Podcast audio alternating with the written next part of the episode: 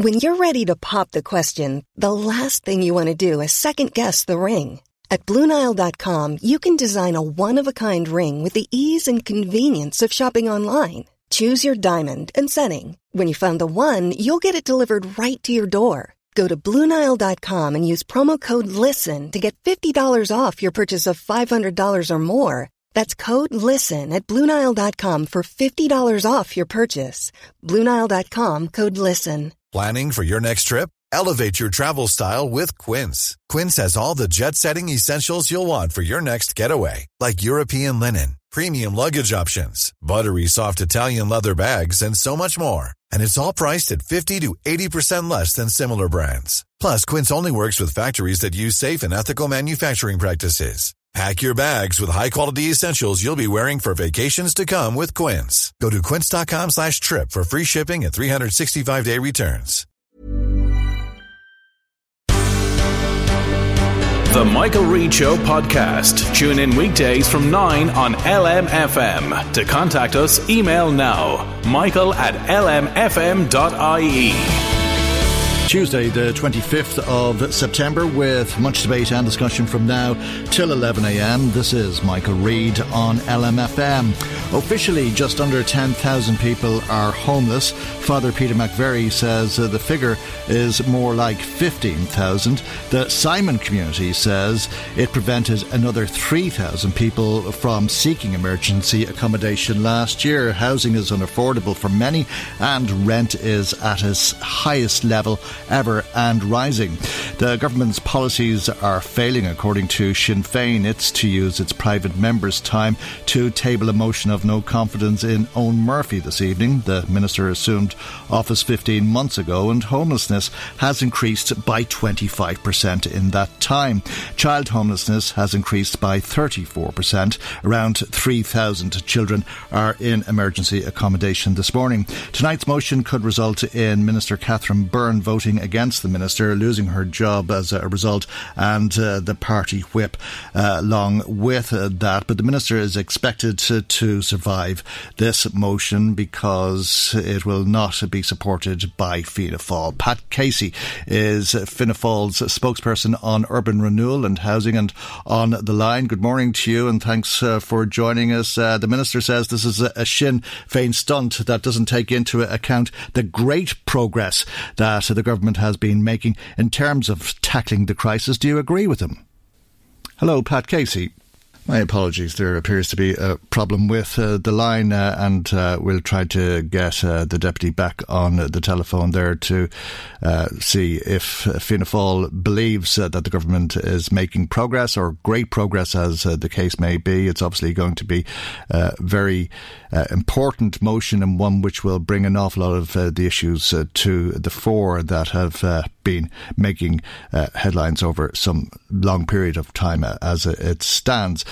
Uh, yeah, I'm being told in my headphones uh, that Pat Casey is on the line. Uh, thank you uh, for joining us. Uh, Minister Murphy says this is a Sinn Féin stunt uh, that is not taking into account the great progress that the government has been making in terms of tackling the crisis. Do you agree? Well, I won't agree with everything Mr. Murphy says, but I will agree that it is a stunt, and in my opinion, that's completely what this is about.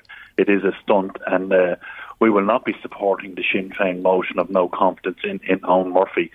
I think bringing down a government in the middle of a Brexit negotiations, in the middle of many other crises that the government faces, will will not achieve anything. Sinn Féin clinically delayed this motion last week, despite claiming that it was an emergency, so they deferred it for a week. We all remember back in July before we rose for the summer recess we had Deputy Eoin Ó Broin going around with a truck with a big banner on it claiming no confidence in Eoghan Murphy. Eoghan Murphy.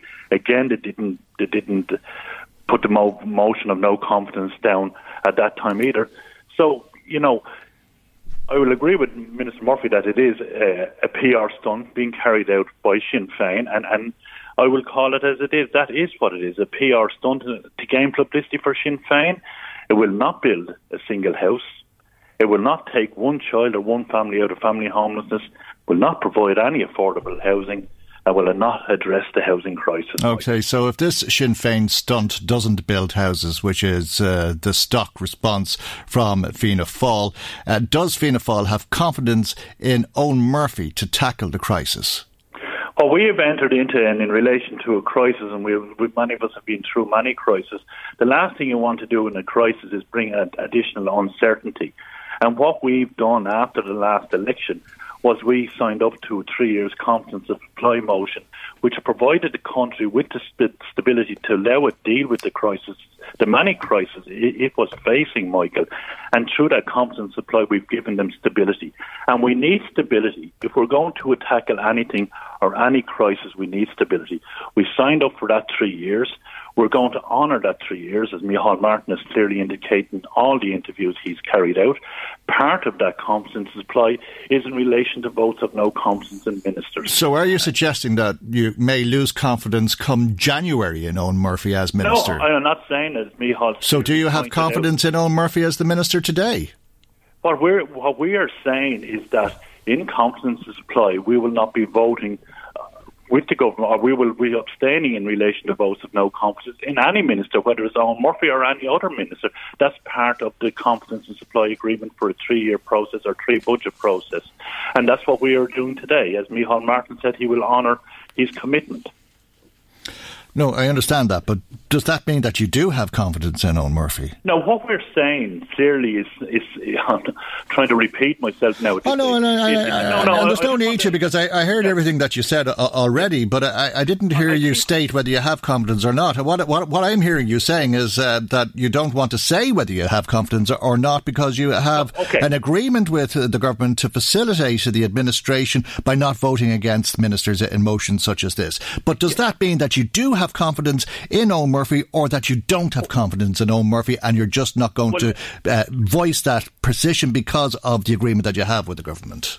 I think what we need to look at is not the person but is actually the policies that put, are being put forward by the current government. Fair enough. And so, do you, do, do you have confidence in the government's have, policies? No, we wouldn't have full confidence in the government's policies in relation to housing.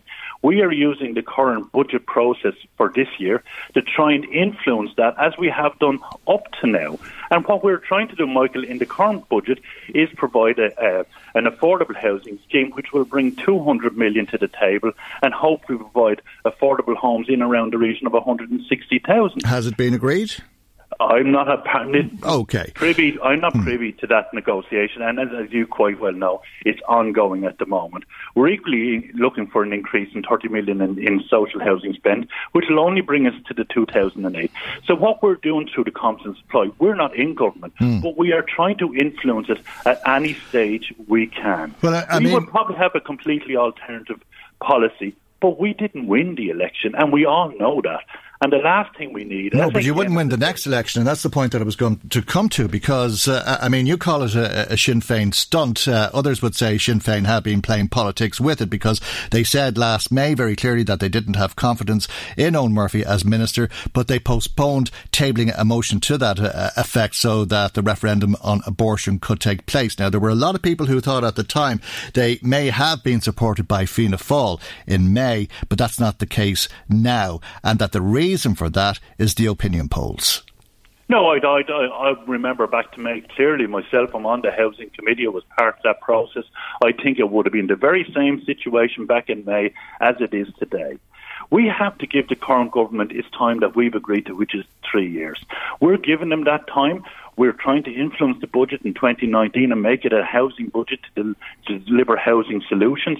And then we will have offered, Micheál Martin has offered to renegotiate after that budget to see can we influence further. The last thing the country needs, Michael, is another general election now. It needs to continue to have stability to deal with the crisis it's facing, including housing, including health, and indeed now Brexit, which is looming quite closely on the 29th of March. Well, the last thing Fianna Fáil needs is a, a general election now, if you are looking at uh, the polls, uh, but maybe for the reasons uh, that you point out there uh, uh, as well, and I'm sure there are a well, lot of people that would agree with that, yeah. I, mm-hmm. I would probably maybe disagree with you there. I think we're ready to fight any general election when it comes, and I think most of our mm. colleagues are working exceptionally hard on the ground. And while you can read national polls, I think it's also very important to take what's actually happening at a local level and how each TD is performing in the, in their own constituency. And I think you will get a different read. I don't think Fianna Fáil is afraid of, of a general election. Okay. What we are trying to do is provide the country with the stability it needs to address the crisis that's coming down the road. Okay, I, I, I, can't tell you if you're afraid or not, but I, I, can assume that there are a lot of people who would be afraid if they were looking at uh, those ratings uh, by uh, going to the people uh, uh, and uh, looking for the prospect of looking at the prospect of losing more seats than is the case already. Uh, but uh, if it's not a, case of the polls dictating this, and it's a question of responsibility in. Uh, office uh, uh, and that you have this agreement to facilitate the government, well, then surely you have to take responsibility for the record of the government. Well, well, no. What we are doing is supporting the government to allow it make its decisions. Yes, and we're trying to influence that. We're not responsible for the government. The government's responsible for itself. Like we we agree that there's failings in relation to housing, but you're supporting the housing policies. We are not supporting, we are supporting the government and giving them the opportunity, and we are now trying to influence the policy to change the direction that the government is going because we don't believe it is the right direction. And we can we can look, and yes, there is failings like the repair and lease scheme mm. that targeted 800 homes and it's only delivered 15. But we've had Fine Gael policy no since. But we've had Fine Gael policy since 2011, have we not? Yes, we've had a Fine okay. So seven years. We weren't in government. 2011. But se- se- seven years on. Seven years on, uh, surely if you believe the policies are wrong, it's time to uh, bring a halt to them. The time it will come for a general election when it comes, Michael, I want to reiterate, we signed up to a three year confidence supply deal, to three budgets. Micheál Martin, our leader, has clearly indicated on every occasion that he will honour that agreement.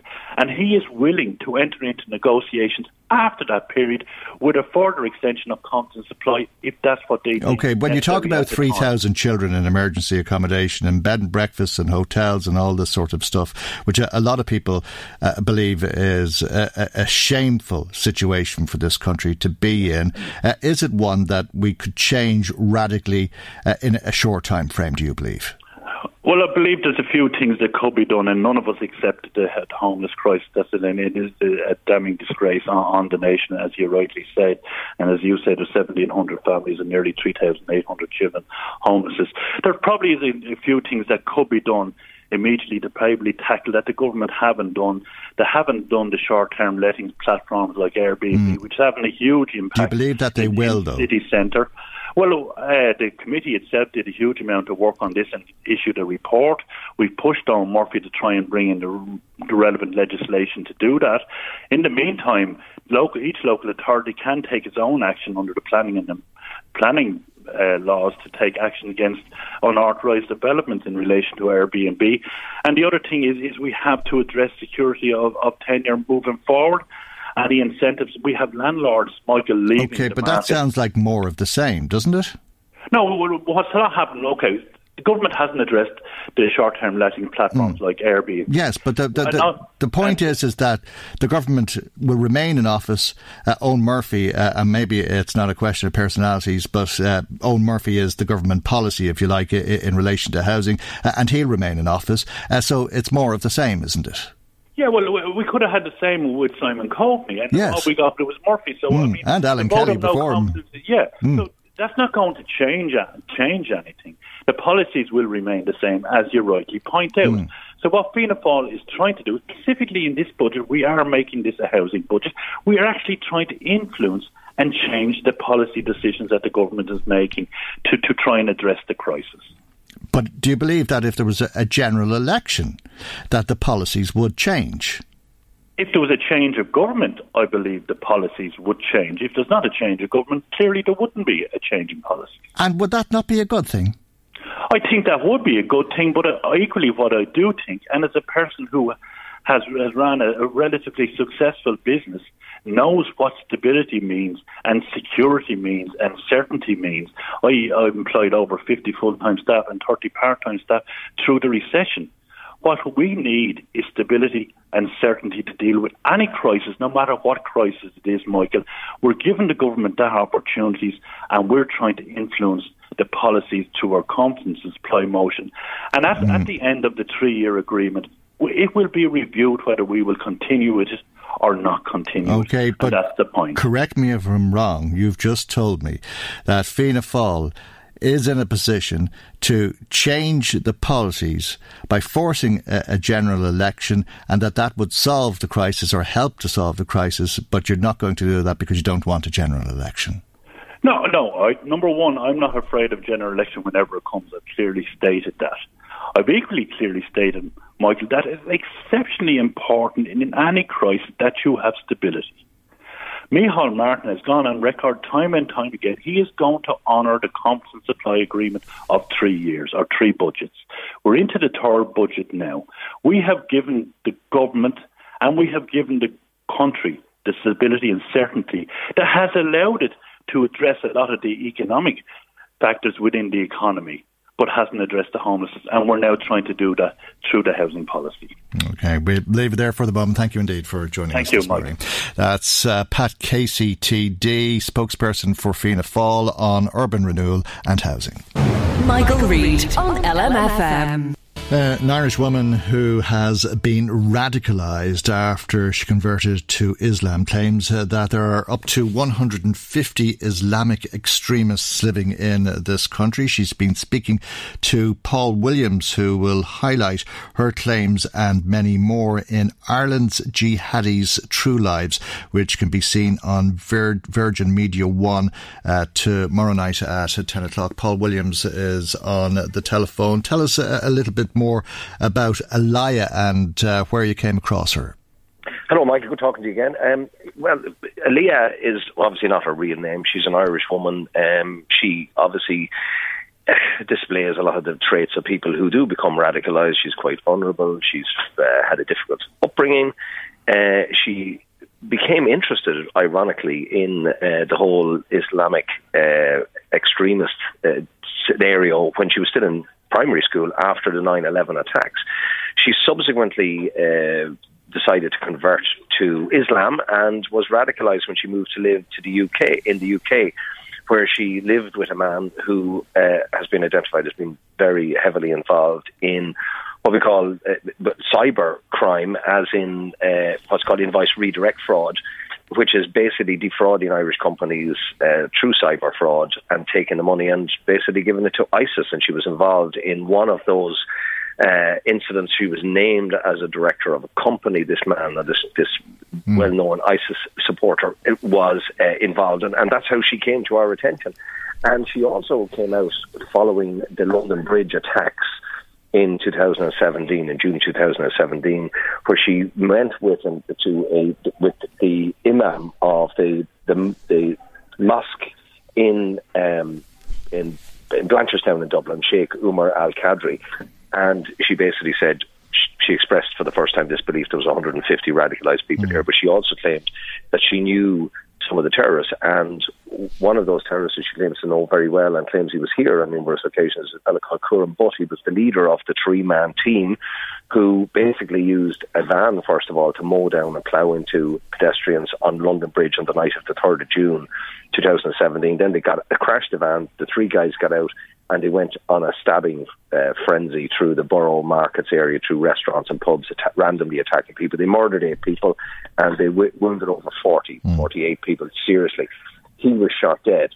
Uh, so basically, we center a lot of the program around her allegations and our claims. And what she says, she gives us an insight into, and we know she was radicalized, and she know then she was de-radicalized uh, because Sheikh Umar Al Qadri has confirmed this. And when she says um, she was radicalized, what does she mean by that? Was she or is she a terrorist? Well, she would see herself as being very much in tune with the and had been in tune at the time with the likes of Umar, uh, Kumar, uh, uh, but in that they believed that violence on the behalf of Islamic State was legitimate. Now, she hmm. didn't. Mm. Physically take part in any attacks. She didn't plot any attacks. Uh, she was basically used by these people as well. Um, she was used. Her name was used in, a, in a in a network of fraudulent uh, companies that were registered and uh, they were to be used to basically siphon off the funds. One in one particular case, 2.8 million was taken from a company here in Dublin, and that was intended for ISIS. Uh, but she has been quite open about knowing these people and listening to them and trusting them, and then actually admitting, you know, I became radicalized and didn't realize I'd become radicalized. Uh, involved in criminality? For criminality, yeah. Mm. She was involved in she was involved in the frauds, but she she was used more than being a perpetrator, okay. so to speak. It, her name, because she's Irish, uh, you're registered uh, as the director of a company, then you don't pop up in any databases uh, or cause any suspicion or okay. anything like that. Has she been second, charged? No, she wasn't charged. Okay, no. um, she, just... did, she was interviewed extensively by the security service from the UK and here. I think mm. she gave a statement about eighty pages long to the Gardaí. She may be interviewed um, after the television program tomorrow night uh, again. Well, they, have yeah. been fully aware of her for a long mm. time. Okay. They know all about this. Okay, uh, uh, but uh, when she talks about 150 extremists living in this country, mm-hmm. what type of a, threat do they pose? Well, this is where the Gardaí come in. We talked to them about this. And Umar Al Qadri uh, corroborates that. He says there's about at least 150 radicalised people who extreme, hold extremist views. Um, the Gardaí say they are watching at any one time 30 people who would be people who would be under constant surveillance. They would be considered as major threats and very active. However, the guard in charge of all the, the state security and intelligence gathering agency, Garda Quarters, Michael O'Sullivan tells the program that you know just because people do hold extremist views does not mean it's a criminal offence mm. unless they act on it. So they can't go around lifting these people. So basically, there's a, there's a consensus that there is that number of people with radical views, but the Gardaí would suggest that the, of the cohort within that group is about 30 who would pose a threat to the state to what uh, extent? Are we talking about people who may be uh, involved in bomb making or plotting uh, some sort of a, an attack, or, or, or, what kind of a threat uh, uh is thought uh, to be posed by these people? well, the, there's always the potential threat that one of them may just blow a fuse and decide to go kill people because that's what they are. They're radicalized, and there is no. It is a very nebulous concept. They are very unpredictable, very volatile, and they are radicalized, so they may blow up at any time. But what the experts, and we talked to a number of academics in this, mm. and a former MI5 agent who, who infiltrated jihadi groups for a number of years for MI5 and MI6 and is now living in Ireland, that the, the Islamic Islamist terrorists use Ireland as a safe haven and see it as a safe haven and a convenient backdoor into the UK. They use Ireland as a place to radicalise, to lie low, to uh, raise funds and money launder uh, or launder, launder ill-gotten gains, all of which is fed and siphoned back into the, the, the, the finances of ISIS across Europe. And there has been a number of arrests in relation to that and a number of convictions al- already. All right, and uh, I take it there's a, a, lot of activity on the internet which is being monitored as well. A huge amount of activity. The other thing we look at as well, Michael, is that we, we, we the, the, the point we make about the, the London Bridge attacks, that was the first time that there was a very clear and direct and tangible connection between uh, Islamic State terrorist acts and Ireland. Uh, and that was in the form of Khuram Butt. Now, the Gardaí say that Khuram Butt, as far as they're concerned, mm. was never here. Uh, Aaliyah says he was. Um, there is another individual, Rachid Redouane, if you recall, he was the, the number two in that group of three uh, who who took part in that attack. He lived here and he came here specifically to get under the radar. He had been refused asylum on several occasions in the UK. He was also arrested uh, in 2009 on his way from the UK to Belfast using a false passport and a false alias.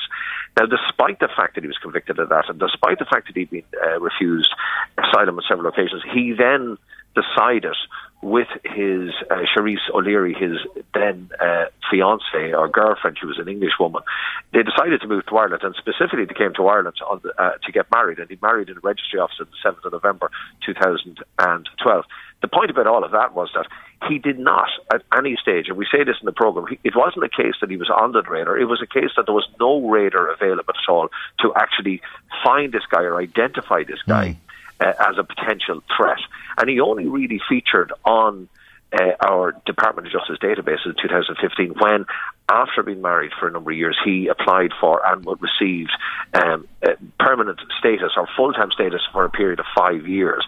When he got that, he meant that he could travel anywhere he wanted throughout Europe and the UK. And immediately he got that, he headed to London, where then he was under their radar again mm. because he popped up with residency. And the, the, the, the rather ridiculous aspect of all of this, which I believe has now been sorted out since London Bridge, the London Bridge attack, mm. is that there was the Irish authorities had no access to any databases or Schengen, uh, the Schengen database.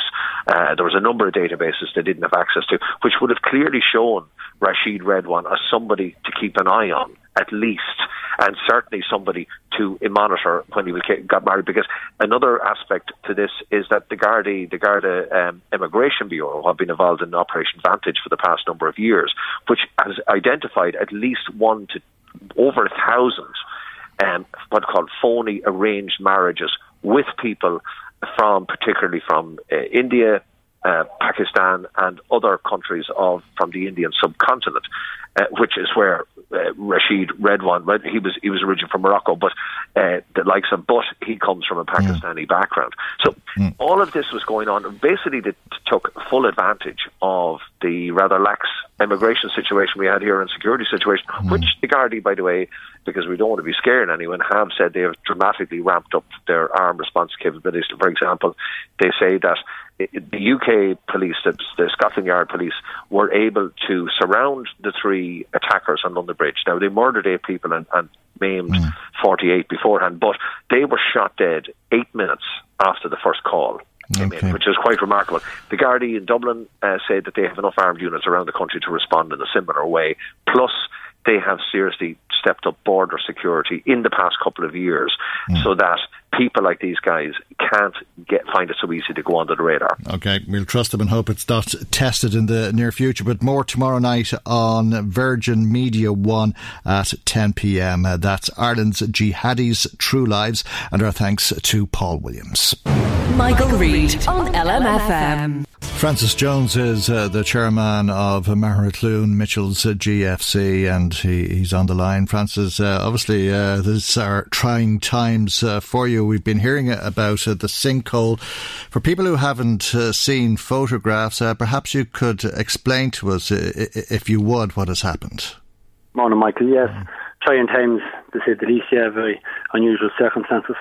Yeah, basically the, the subsidence has caused serious damage to our fields and our our club grounds, our club rooms, um, cracks all over the ground. You know what I mean? So they're, they're out of bounds, out of out of use for mm. foreseeable future. You know.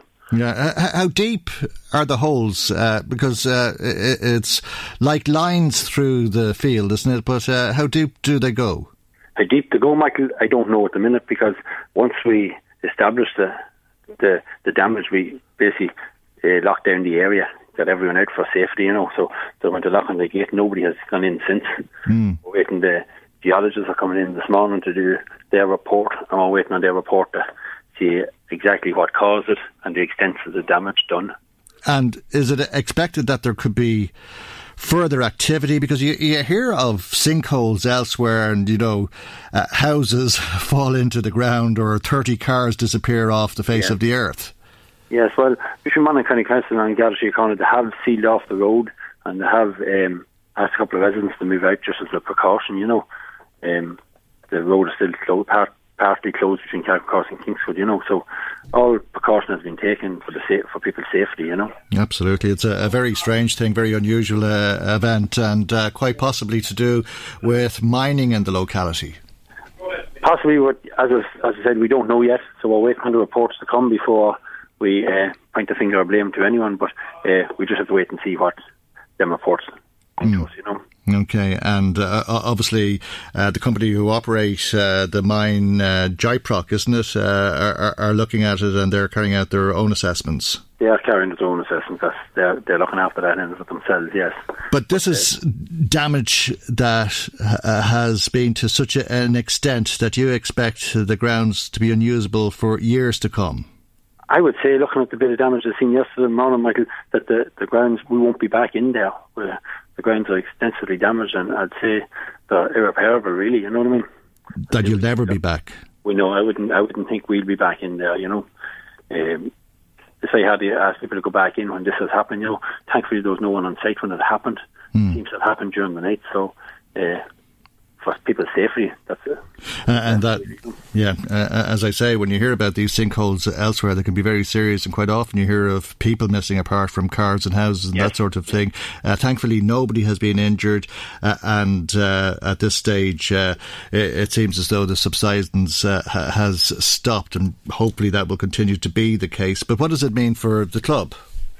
Well, for the club, it means like we're coming towards the end of the year, really, in the club. There were only a couple of teams left in competition, really, but uh, it's winding up. But we still have to find uh, pitches locally, and thankfully, the, the, local clubs have rang us to offer their facilities, which we will be taking up. But we're going to need these facilities for the next few years, so we are. We have to source someone for teams to train. We have uh, in the men's side, we have teams from under six right up to senior. The ladies have a club there. There's also the community centre, which you, several activities go on there. You know what I mean? So mm. a lot of people are going to be disrupted. A lot of people are going to be put up, put out. But listen, we just have to get on with. It. You know what? Mm. What can we do at this stage? You know. Uh, well, not very much on the grounds, as you say, uh, no. uh, and I'm sure people will be seeing uh, pictures of it, it, later. It's very, very dramatic and very hard to describe. It's devastating to the community, you know. Uh, yeah, I'm sure it is. shocking, apart from anything else. Yeah yeah. see something like that happen. Okay, well, look, uh, perhaps uh, we can come back to you uh, when it is uh, established as to what happened. But thanks for joining us uh, this morning, Francis. No problem, Michael. Thank you. Thank you indeed. Francis Jones, uh, chairman of the Magheracloone Mitchells GFC. Now, let's go to Ashbourne, where Sinn Féin councillor Darren O'Rourke says that plans for a skate park have been scrapped without any consultation, and he's on the line. There, this was part of the plans uh, for uh, a playground that's about to be constructed. That's exactly it, Michael. Um, and the skate park, as part of that playground, uh, has been on the agenda for well over five years um, amongst the community and amongst the, the councillors in the area, this group of councillors and, and, the previous group of councillors, and at least that. And um, there have been a number of of drafts of the proposals, the pr- proposed renovation of the of the playground, and all of them included provision of, of the skate park. Um, councillors met in Ashbourne just two weeks ago, and there was no mention of the skate park being scrapped. Um, but we know from the tender documents that have been submitted um, and put on display by, by Meath County Council that it is scrapped, and Meath County Council have confirmed that. And is it being replaced? Uh, you mentioned an amphitheatre. Was that part of the original plan? The amphitheatre, and, and, and I suppose that's the issue in relation to this. Um, uh, that the, the amphitheatre was part of the original plan, as was replanting, as was um, an extension of the playground in terms of the equipment for younger kids and for, for older kids. But essentially, what has happened here is Meath County Council, at an executive level, have made a call, or at some level within Meath County Council, have made an executive decision uh, in terms of what priorities.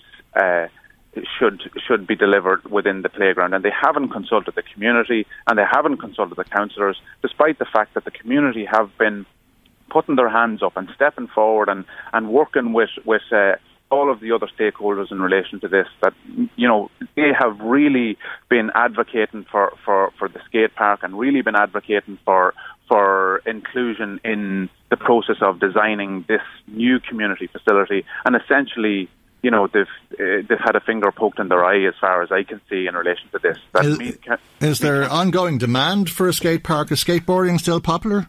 No, it, it, there, is, there is a huge demand for it. In fairness, and you know, I've I've never actually seen, and, and other councillors in Ashbourne will confirm this, the level of energy amongst young kids.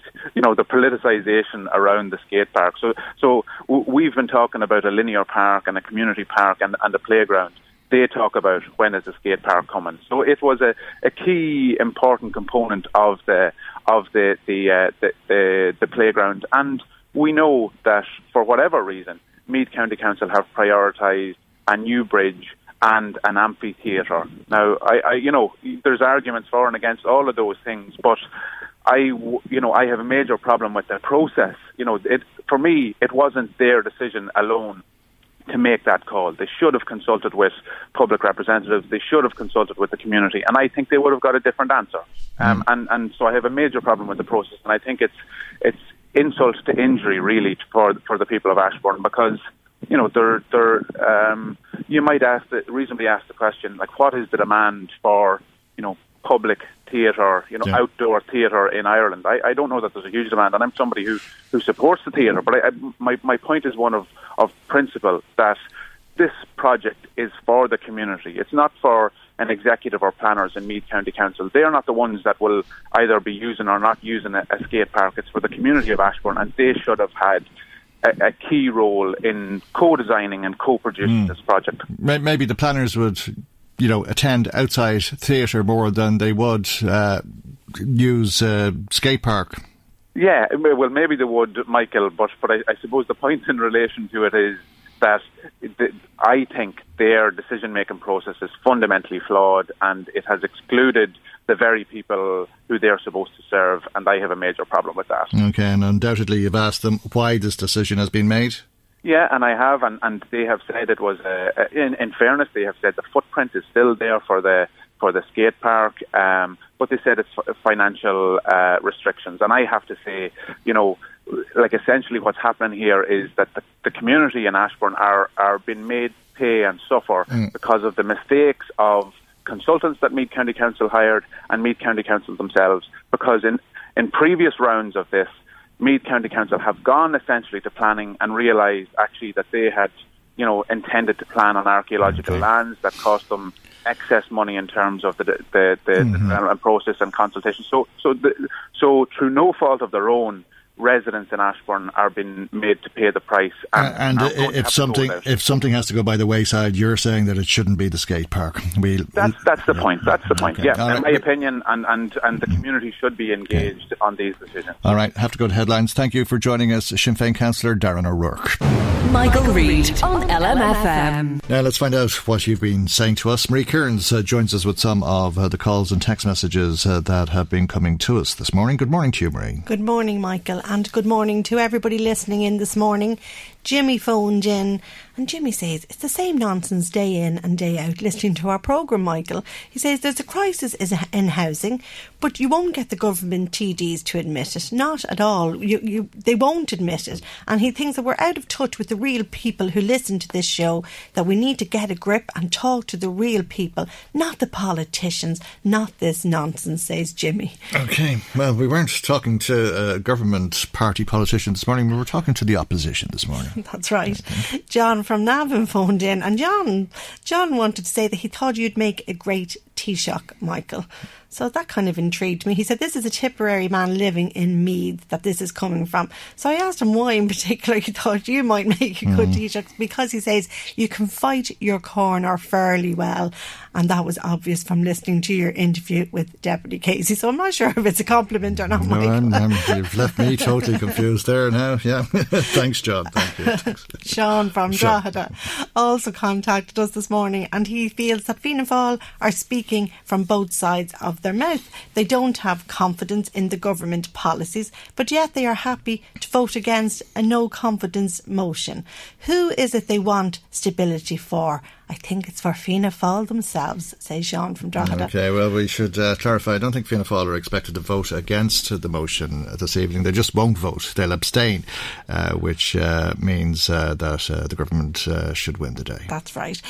Jared phoned in to say that if Fianna Fáil pulled the plug on the government, Michael Reade would be first in the queue to let them have it. Do you really want a general election, Michael? Jared wants to know. No, I don't uh, want a, a, general election at all, uh, but uh, I have questions uh, to ask and as to whether there may be one or not, uh, given uh, the motion that's in front of the House tonight and the statements that Fianna Fáil has been making about government policy in relation to housing. Mairead from Drogheda was in touch to say that we will be having the local and European elections next year. So why not go for the triple and have a general election too. It'll be a clean slate for everyone, Michael, and then you won't have to be wondering on every programme whether there's going to be a general election or not. Mm, I don't think there'll be a general election for some time. Just no. Okay, time will tell. On the same topic, we had an email in from Therese who says that she's particularly harsh on both Fine Gael and Fianna Fáil. She says that uh, Fine Gael and Fianna Fáil policies have for decades decimated the supply of social and affordable homes. They have traumatised and stigmatised the vulnerable with uncertainty and, in inverted commas, poor house style accommodation. Instead of building social and affordable homes during the recession when it made sense, Murphy suggests that Fine Gael would have lost votes because so many privately owned ghost estates existed. It's just more of the deceptive, despicable, and disingenuous tripe that this government constantly spouts, she says. Fine Gael and Fianna Fáil policy for decades has clearly been to avoid building any social or affordable homes, blaming Sinn Féin and others for not producing solutions to today's many serious problems and total failure is pathetic and not fooling anyone. Well, I don't think it is fooling anyone, and I don't think uh, it's right. In fact, it's probably pathetic uh, to blame Fianna Fáil or Fine Gael for that matter, because uh, it's actually the will of the people, uh, because the people vote uh, for the politicians in uh, the parties that you're talking about en masse, and at any given time you can take it Hey, I'm Ryan Reynolds. Recently, I asked Mint Mobile's legal team if big wireless companies are allowed to raise prices due to inflation. They said yes. And then when I asked if raising prices technically violates those onerous two year contracts, they said, What the f are you talking about, you insane Hollywood ass? So to recap, we're cutting the price of Mint Unlimited from $30 a month to just $15 a month. Give it a try at mintmobile.com slash switch. $45 up front for three months plus taxes and fees. Promo for new customers for limited time. Unlimited more than 40 gigabytes per month. Slows. Full terms at mintmobile.com. Hey, it's Ryan Reynolds, and I'm here with Keith, co-star of my upcoming film, If, only in theaters May 17th. Do you want to tell people the big news?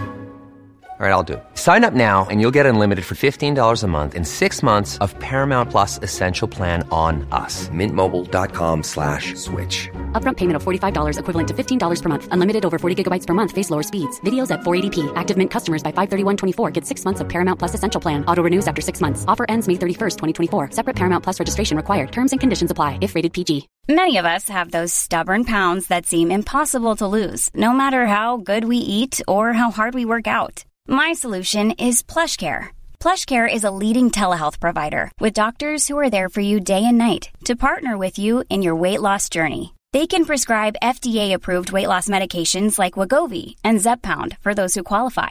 Plus, they accept most insurance plans. To get started, visit plushcare.com slash weight loss. That's plushcare.com slash weight loss. that Fianna Fáil and Fine Gael represent the views of more than half of uh, the adult population in this country. So, if there is a problem, uh, well, then I think she has a, a, problem with the people and how the people would like the country to be governed. Now, hold that thought for a moment and let's think about something else and uh, tomorrow's people, if you like, and the amount of time that children spend in front of screens. Research that has been carried out for the START campaign may come as some surprise to you. They've found that children aged under two spend, on average, an hour and 15 minutes every day on screens, and that rises to almost one and a half hours at weekends. Children aged between three and nine spend 1 hour 45 minutes on screens and two and a half to three hours at the weekends.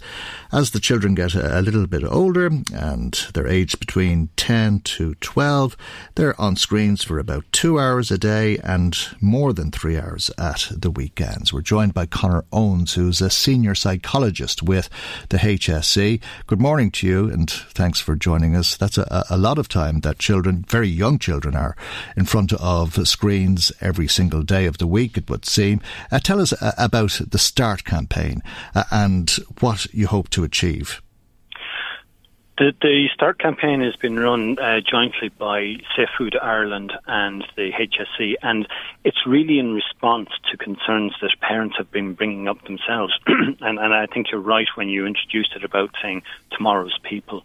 It is parents looking at the type of future and type of lifestyle that they want for their children parents are telling us that they are concerned about the amount of screen time that children are having, and they're they're they're looking for advice. They, it's it's really interesting. They're they're actively saying we want to do something about this, um, and what what is the recommended advice, and what are the tips. so Safe Food and uh, HSE Ireland, with their START campaign, um, have come up with a couple of, of clear uh, research backed messages. And I suppose the, the, the, most notable ones are for children under two years of age to have no screen time at all. Mm. For children between two and five, one hour or less a day.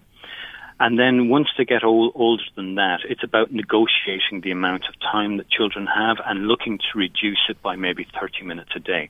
The reason it's negotiation at that t- at that age and rather than just saying a specified amount of time is that screen time actually has benefits as well. Oh, and many of them. Yeah. Depending on what you're doing, I'm sure. But what, what would a child under the age of two be doing on a screen?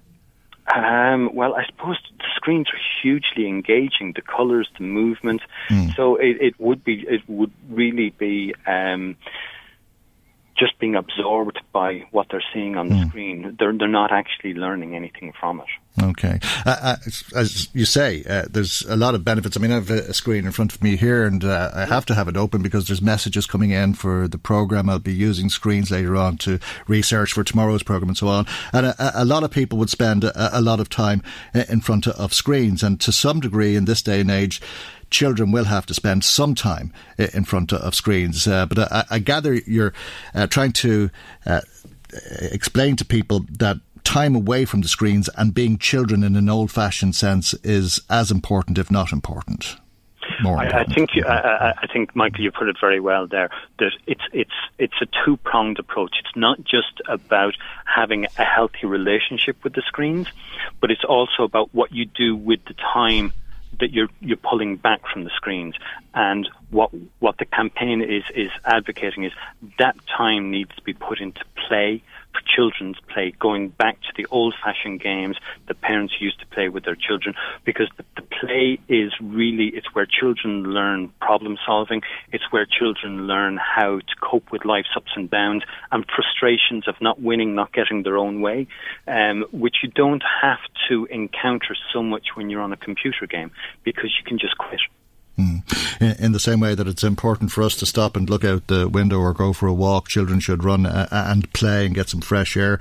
And to make a start, start.ie has a, a, lot of ideas uh, if uh, parents are, are, are, looking for suggestions for what their children can do when they're not on screens. Uh, it's a, a, very interesting campaign, and the research I thought was very interesting as well, for that matter. Thanks, Connor, for joining us uh, this morning. Connor Owens, senior psychologist with uh, the HSE. Now let's go back to some more of your thoughts thoughts. Marie, what else have you got for us there? Yes, Michael, and just back to that story about the no confidence motion um, in the government on in, in, Eoghan Murphy.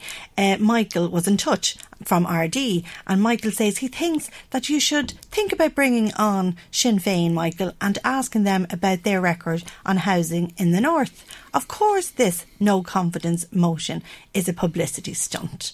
Do you really think it's anything else? And could Sinn Féin in government do any better? That's the question okay, well, uh, I mean, we're talking about two different jurisdictions. Uh, you can call it a publicity stunt. Sometimes that's uh, what these motions are, nothing more than that. Uh, quite often they're not. Uh, so I, I wouldn't uh, take a, a, position on whether it's a publicity stunt or, or not.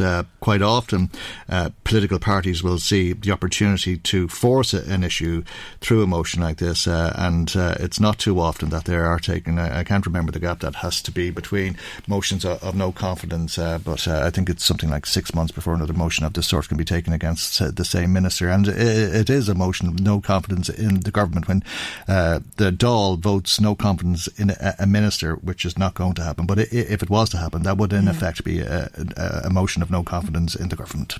Michael, I'll finish on a comment from Peter in relation to parking charges in the county. We were discussing this yesterday, and he says that he's heard talk about increasing the parking fees in Dundalk. And he says it's easy to see that the councillors making these decisions are in no way business minded. Can they not see that they are only going to drive people out of the town to the retail parks, etc., and even out of the area altogether, perhaps to Newry? This will result in the heart of the town slowly dying. It really is a case of killing the goose that lays the golden egg, says Peter. Okay, Peter, thanks for that, and thanks to everybody who has been in touch with us today. If you'd like to add to what's been said. As always, we'd love to hear from you. Our telephone number is 1850 715 958. That's 1850 715 958 if you'd like to ring us today and make a comment on the programme. Marie or Maggie will take your call and they'd be delighted to hear from you. You can also text us on 086 1800 658. Michael Reade on LMFM. Now let's uh, talk uh, about Brexit. A, a, lot of focus on uh, the Labour Party conference in uh, the UK this week and what direction uh, Jeremy Corbyn might take Labour in relation uh, to Theresa May's failed policies.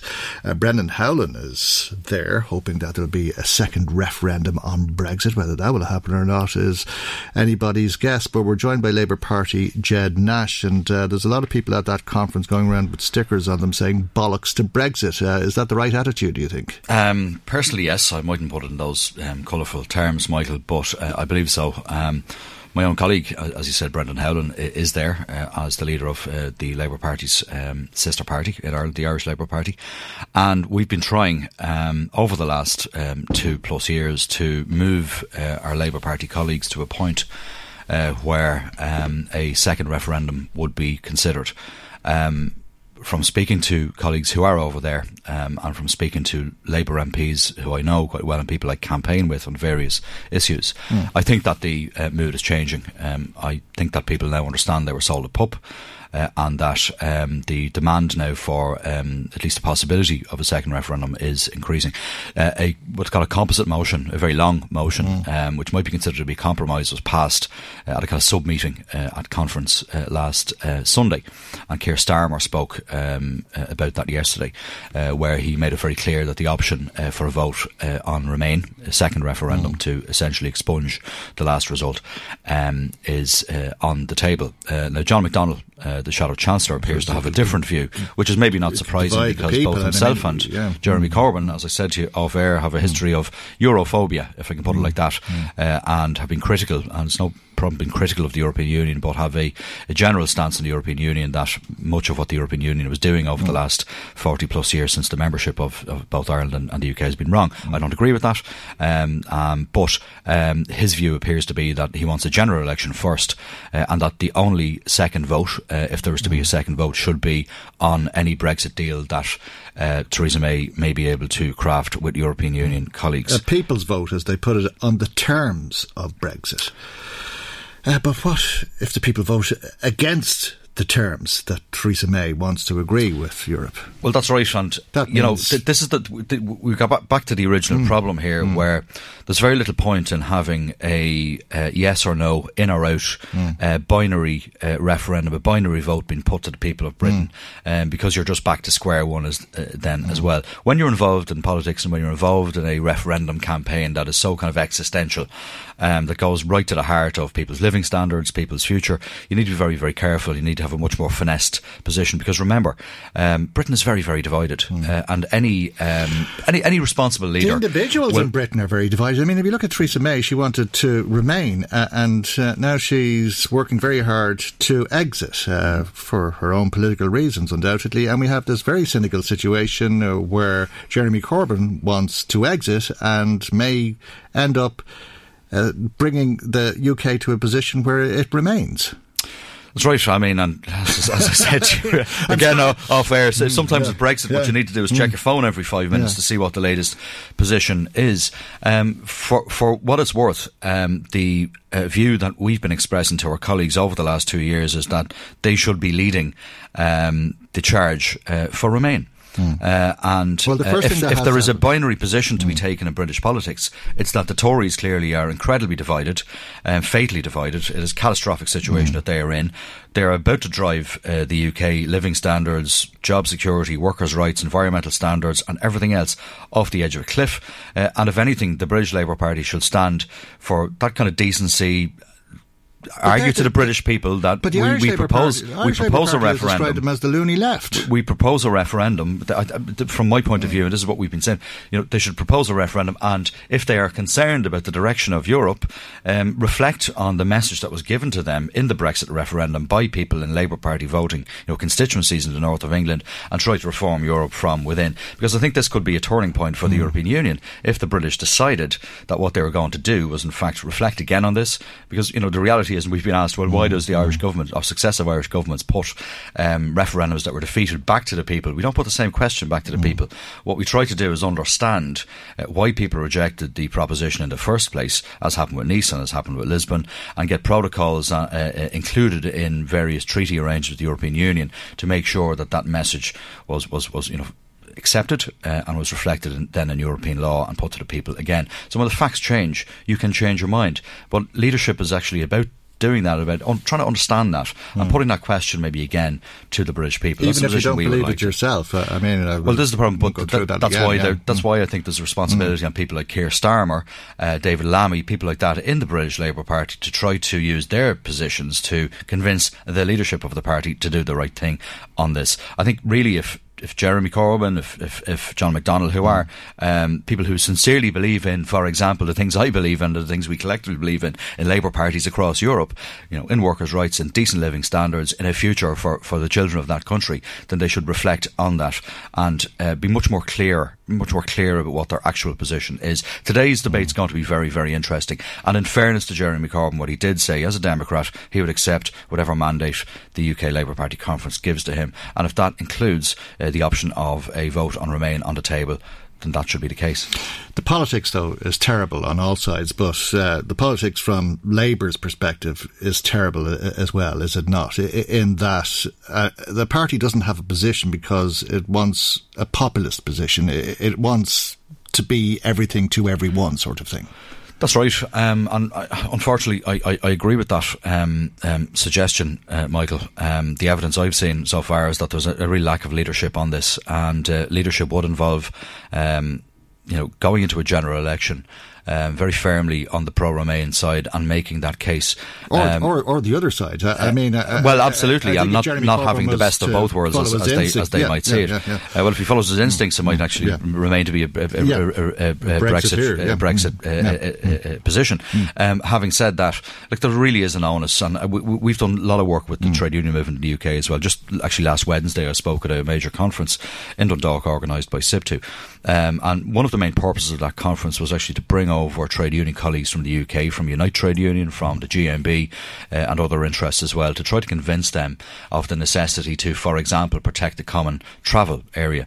Um, something, in fact, they were, um, with, with some exception, exceptions, um, I won't say ignorant on, but certainly didn't understand the significance of this and the history of it, and the fact that the common travel area predates our joint membership of the European Union and is so important for peace and prosperity in this country, and the notion that we need to put the primacy of the Good Friday Agreement first. Remember, the Good Friday Agreement is actually a, a, an agreement that has been uh, uh, crafted between these islands uh, to. Um, uh, uh, you know, ensure that we have a good relationship, north and south, and east and west. It's actually a, a an international treaty uh, that the British people made with, as they would argue, some of their own people uh, in, in in the north of Ireland.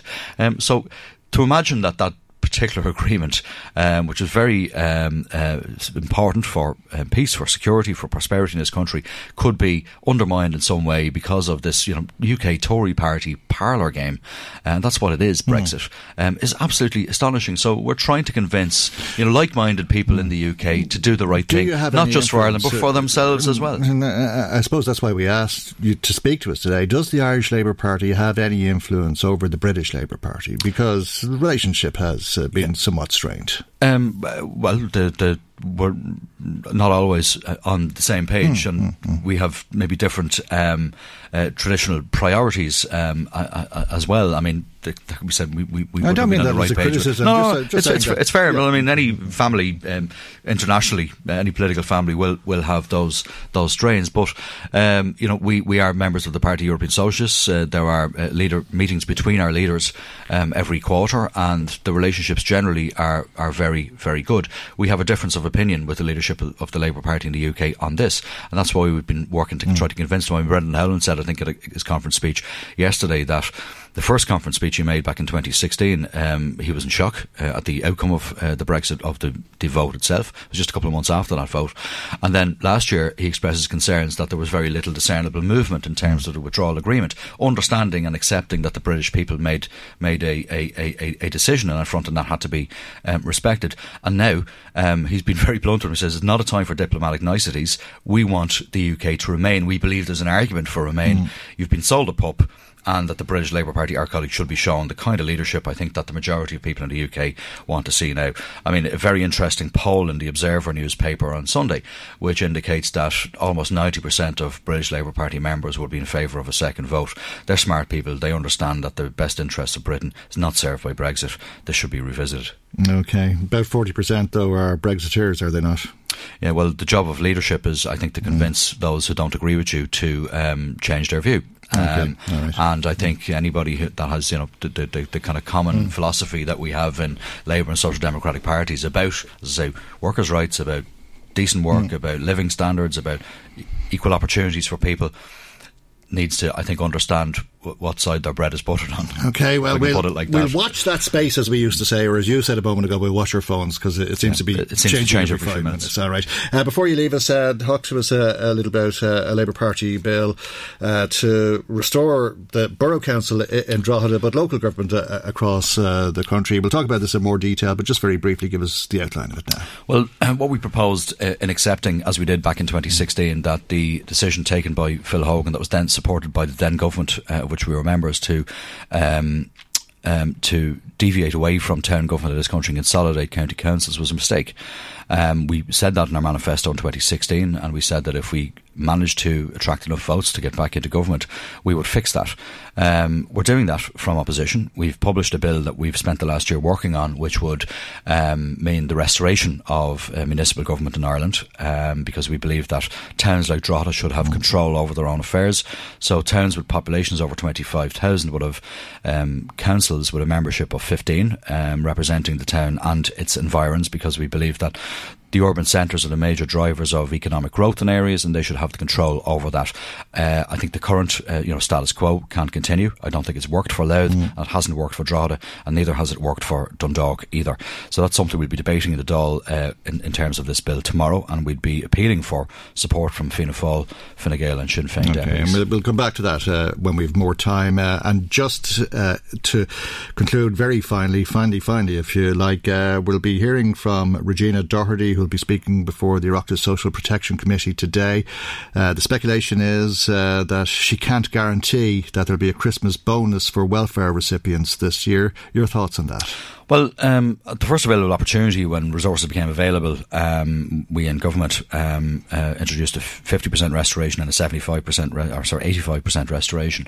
So 85% of the um, full weekly payment last year for one point two million mm. euro, one point two million recipients. Unthinkable that um, there would be no bonus this year the minister's um, statement, at least, uh, that um, she uh, sent to committee members like me yesterday, um, leaves the door open for no um, Christmas bonus. I don't believe that that will be the case. Um, I, um, the resources, I believe, are there. Cost about 220 million euros last year for the 85% restoration. What we want to see is 100% restoration, so effectively a double week payment for 1.2 million uh, recipients of long-term social welfare payments to help mm. them make ends meet uh, at Christmas time. That will cost probably about an additional 40 million euros, and mm. it's usually um, okay. it's usually gathered from savings in the mm. department. Mm. Our, our, savings now as more people get back to work. Um, so that's what I'll be saying to the minister yeah. later on when I meet her at committee, and I hope that she listens to those views. And uh, I'm, I'm, I'm, I'm as hopeful that she will. I'm sure we'll hear uh, more on that uh, throughout uh, the day. But thank you indeed for coming in to us uh, this morning, Labour Party Senator Gerald Nash. Michael, Michael Reade on LMFM. Now let's talk about uh, the latest REA average house price survey, which looks at actual sale prices on three bed semis across the country. On average, prices increased by 4.8% in the last year, by 1.3% in Meath, and by 7.7% in County Louth. And we're joined by Darina Collins, who's a spokesperson with REA O'Brien Collins in Drogheda. Good morning to you, Darina, and uh, thanks uh, for joining us here on the programme this morning. Uh, there's uh, big differences, uh, I suppose, in terms of the increases depending on which part of the country you're in, but even within counties, there's big differentials as well. Good morning, Michael, and thank you for having us on.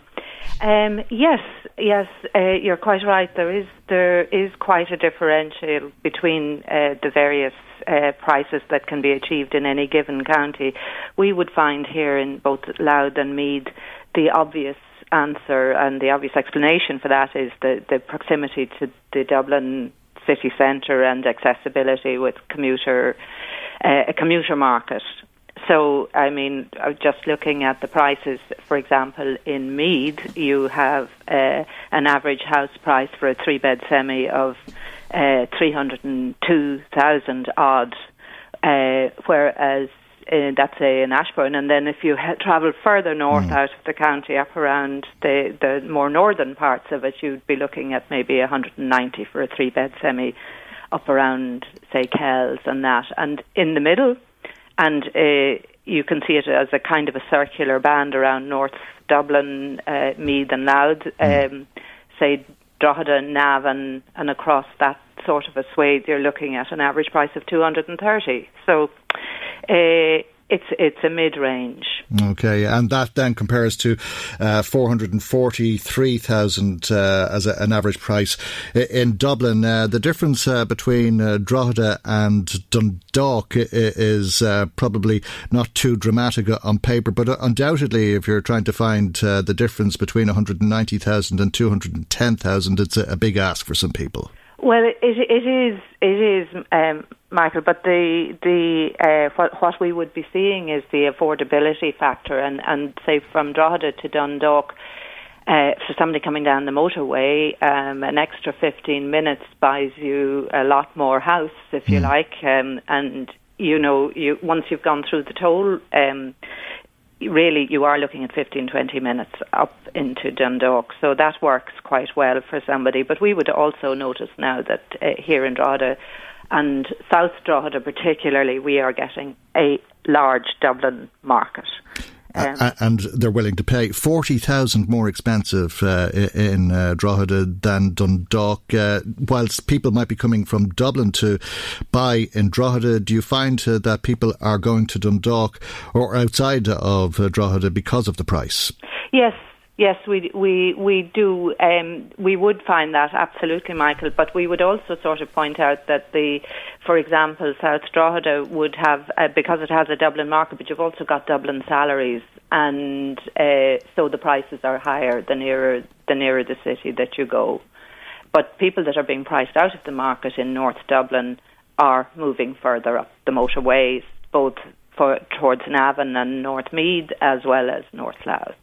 Okay, and I suppose uh, the increase in prices has slowed down somewhat, but they continue to increase, and uh, prices are relatively expensive for people at the moment. Are they affordable for everybody? Well, they're not affordable for everybody, and that's the crux of the matter, uh, Michael. I mean, essentially, what we're finding is that um, the prices are only affordable for those on a, a double income salary, and you know, again, it's pushing it further and further out to be able to uh, afford any kind of a, um, a new home or indeed a second hand home. Okay, and do you uh, expect prices uh, to continue to rise? Well, we've seen over the last few months, in fact, that they have begun to stabilise, and this is good news for everybody concerned. The last three months, certainly, the figures for the REA survey show a steadying as she goes. The price in, are still increasing, but not by anything like the speed that they were. And um, we would have found here in the local market that the average price of a three bed semi has more or less stabilised for the last for three to four months at around the 230, 235 mark, and that seems to be across the board. Okay. Uh, how does uh, the Irish market compare uh, internationally, do you think? Uh, I mean, the difference in prices uh, seems incredible on the face of it. Uh, the average price in Donegal, uh, I think, uh, is 95,000. If you compare that to 443,000 euro, it's hard to believe that it's the same country, the same amount of, of, bricks and mortar that goes into building these homes for people. yes, well, again, um, it is the same, but it's the land difference price, I suppose, is, would be the basic. It's location, location, location, um, Michael, mm. and the uh, the market demand is much higher in the urban areas than it is out in the country areas.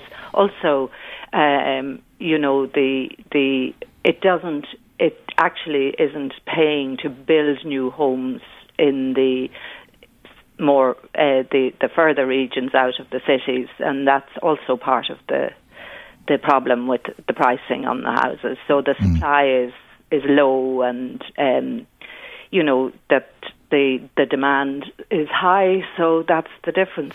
Yeah, and uh, we've been hearing for numerous reasons uh, that the demand is uh, far greater than the supply, given that that is uh, the situation. And Drogheda, obviously, very well located in terms of its proximity to the airport and uh, the capital, and so on. At a, an average price of uh, two hundred and thirty thousand, are houses on the market long before you sell them because you're based in in Drogheda, of course. Yes. No, no, there's a fairly quick turnaround. We would see that the the houses would would come on the market and typically you'd be looking at 6 weeks uh, average to sell. We are also noticing, though, in, in our area that, as I said to you, there, that there is a new homes, uh, the supply is increasing in new homes. So that, um, and obviously these are very attractive to first-time buyers, particularly because there are a lot of incentives, and the demand is increasing um, for the the newer homes, and uh, so the second-hand homes coming on the market mm. are stabilising. The prices are stabilising on those. Six weeks, uh, uh I think that's close to as good a, a, turnaround as you could possibly hope for. Uh, I mean, there was a, a, time when people put houses on the market and uh, they were still for sale six months, a, a year, and longer. Well, that can still happen too, uh, obviously, Michael. But in general terms, now by six weeks, I say that would be to go sale agreed. It is taking obviously the usual three months, maybe, uh, you know, 14, 16 weeks to close a sale. And that is assuming that everything is in is in order mm-hmm. with the title and with the lending and all the rest of it. Okay, you know, well, no doubt. Uh, as long as that demand continues, the prices will continue to rise. Well, Hopefully. okay. okay. Thank you indeed for joining us. Thank you. Darina Collins, uh, spokesperson for REA O'Brien Collins, based in Drogheda. Michael, Reade on LMFM. Time now, as is usual, around this time on a Tuesday for our weekly visit to the Garda Crime Desk. As usual, there's a number of incidents Garda are investigating locally, and perhaps you can assist with uh, those investigations. Garda Aoife King of Trim Station joins us for this week's report, and we begin in Drogheda and uh, a fire that has been causing concern at Marion Park last Saturday. Good morning, Michael. An incident of a fire was reported last Saturday morning at approximately 2:40 a.m. A witness was awoken by a large, a, loud bang and heard the noise of tyres screeching away. On observation, the witness saw a neighbouring house was on fire. A window had also been smashed in this house. Members of the Gardaí and the fire services attended the scene. And thankfully, no one was injured during this incident, but Gardaí and Drogheda are appealing to witness witnesses who may have seen anything unusual in the area, either on the night or in the days prior, to contact them on 041 And as to what led to, to the fire or the bang, and uh, as to whether it was a, petrol bomb attack or something of that sort, I gather. Yes, Michael, they're still investigating. Um, and as I said, they are eager to speak to anybody who was in the area. That would have been Friday night and into Saturday morning. 2.40am would have been a time when people were walking home from pubs or nightclubs. So just if mm. anybody did see anything, just to give Drogheda Garda Station a ring. Okay, to the ramparts in Drogheda and a robbery from a person. Michael, this incident happened last Monday in the Ramparts area of Drogheda. So the Ramparts is the park that runs along with the River Boyne on the Rathmullen Road. A young girl was walking alone between 2 and 3 pm when she was approached by three males. They then knocked her to the ground and stole a, an electronic device which she had with her. The girl sustained minor injuries. Gardaí and Drogheda are appealing to anyone who was in the vicinity at the time and saw anything or anyone suspicious to contact them. So this was last Monday between 2 pm and 3 pm. The primary schools, the baby infants and senior infants had finished school, so perhaps people were over at St Dominic's playground or that area, even walking home from school, um, daylight hours. And a young girl, thankfully, she um, only sustained minor injuries and is currently on the mend. Because it's a relatively isolated area where the attack occurred, I gather, and it's quite possible that people didn't actually witness the attack, but they might have seen some young fellas uh, acting. Uh, in a, a, way that got their attention afterwards. That's it, Michael. Mm. Yes, as we said, three males um, who probably would have been running from the scene. Okay, uh, we've a couple of burglaries to report on uh, next, uh, and both of these in Ardee, I think. So the first of these occurred in the early hours of Wednesday, the 12th of September, so that's last Wednesday week. And Gardaí were alerted to a door being smashed of Callahan's Butchers on Market Street in Ardee. A male was observed on CCTV in a white Opel Corsa van. He was also observed entering the butcher's. Nothing was taken during the course of this burglary, but there was extensive damage caused to the premises. And the second incident was exactly a week later, last Wednesday, the 19th, also in the early hours of the morning. Five males were seen by witnesses in a dark coloured Audi A6. A witness who observed them at the scene, which was Finlay's Yard, Irish Street, Ardee, had the windscreen of his car smashed. During the course of this burglary, a small amount of cash was taken. Gardaí and Ardee are investigating and are seeking help from the public. So if anyone has any information, it will be dealt with uh, with the strictest of confidence and for people to contact Ardee Garda Station. Okay, well, we've been hearing a, a lot about items uh, stolen from vehicles uh, recently. We've thefts uh, from cars in Kells, two separate uh, incidents to report on this week. Two separate incidents, Michael, same location. Between Friday and Saturday last, two vehicles were broken into at the Headfort Golf Club in Kells. Both of these were conducted during daylight hours. One car had the driver's door damaged and another had a window smashed. Cash and an electronic device were taken during these thefts. So anyone with any information, would you please contact Kells Garda Station on 04692 And again, Friday and Saturday, between daylight hours, um, I'm sure there were people coming in and out of the golf club who may have witnessed something, anything at all. Just contact Kells Guard Station. Okay, and we conclude with a, a theft in Kells. Uh, this uh, incident happened at a school. It did. At some time over last weekend, a shed at the back of St Columkills Primary School was broken into. The lock on the shed had been forced open and a ride on lawnmower was stolen. The lawnmower was approximately two years old. It was red in colour and had a Briggs and Stratton engine in it. Perhaps if anybody has been offered um, the, to purchase a ride on lawnmower that they might check the engine. It is a Briggs and Stratton engine. So this happened between Friday afternoon when the school closed and Monday morning when the school reopened. And anybody who saw anything to contact Kells Garda Station.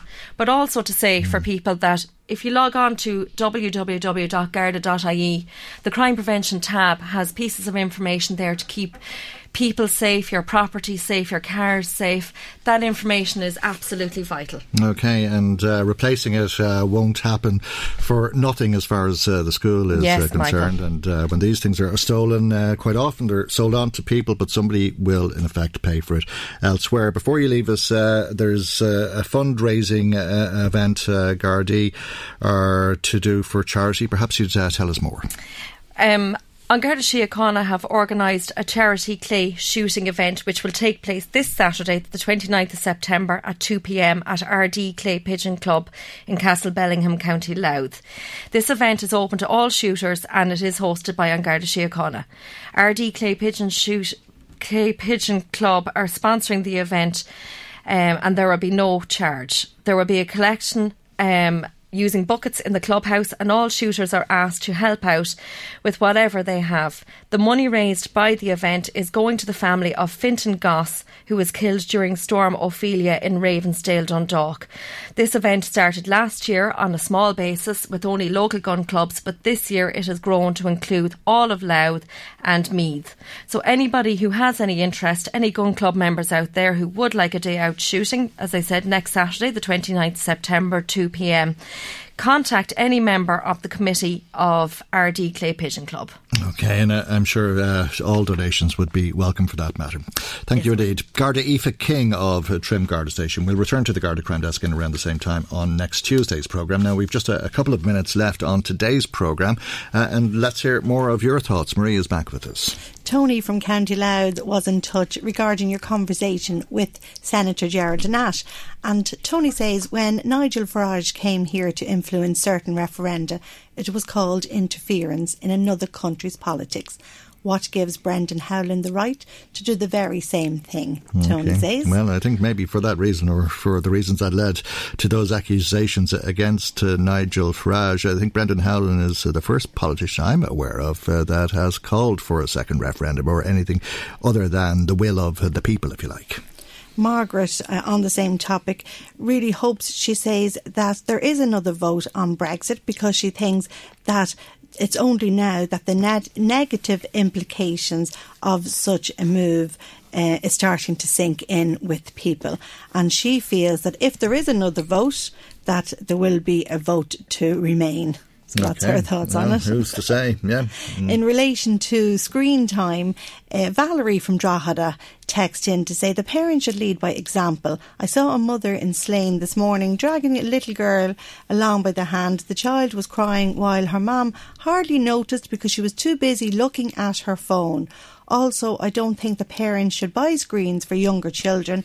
They would far they would benefit far better from some playtime, nursery rhymes, etc., with the parent, the grandparent, or childminder. Okay, well, the psychologist from the HSE very clearly saying this morning that children under two should not be in front of screens. Uh, Pat from Carrick was in touch. Uh, he was listening into the conversation on illegal dumping yesterday with Councillor Emma Coffey, mm. and he just wanted to mention uh, about laundered diesel. He's just wondering how many service stations have been prosecuted for selling uh, illegal diesel. He said we never really hear of prosecutions and feels that if the public were made aware of it, they'd know where not to go to buy their diesel.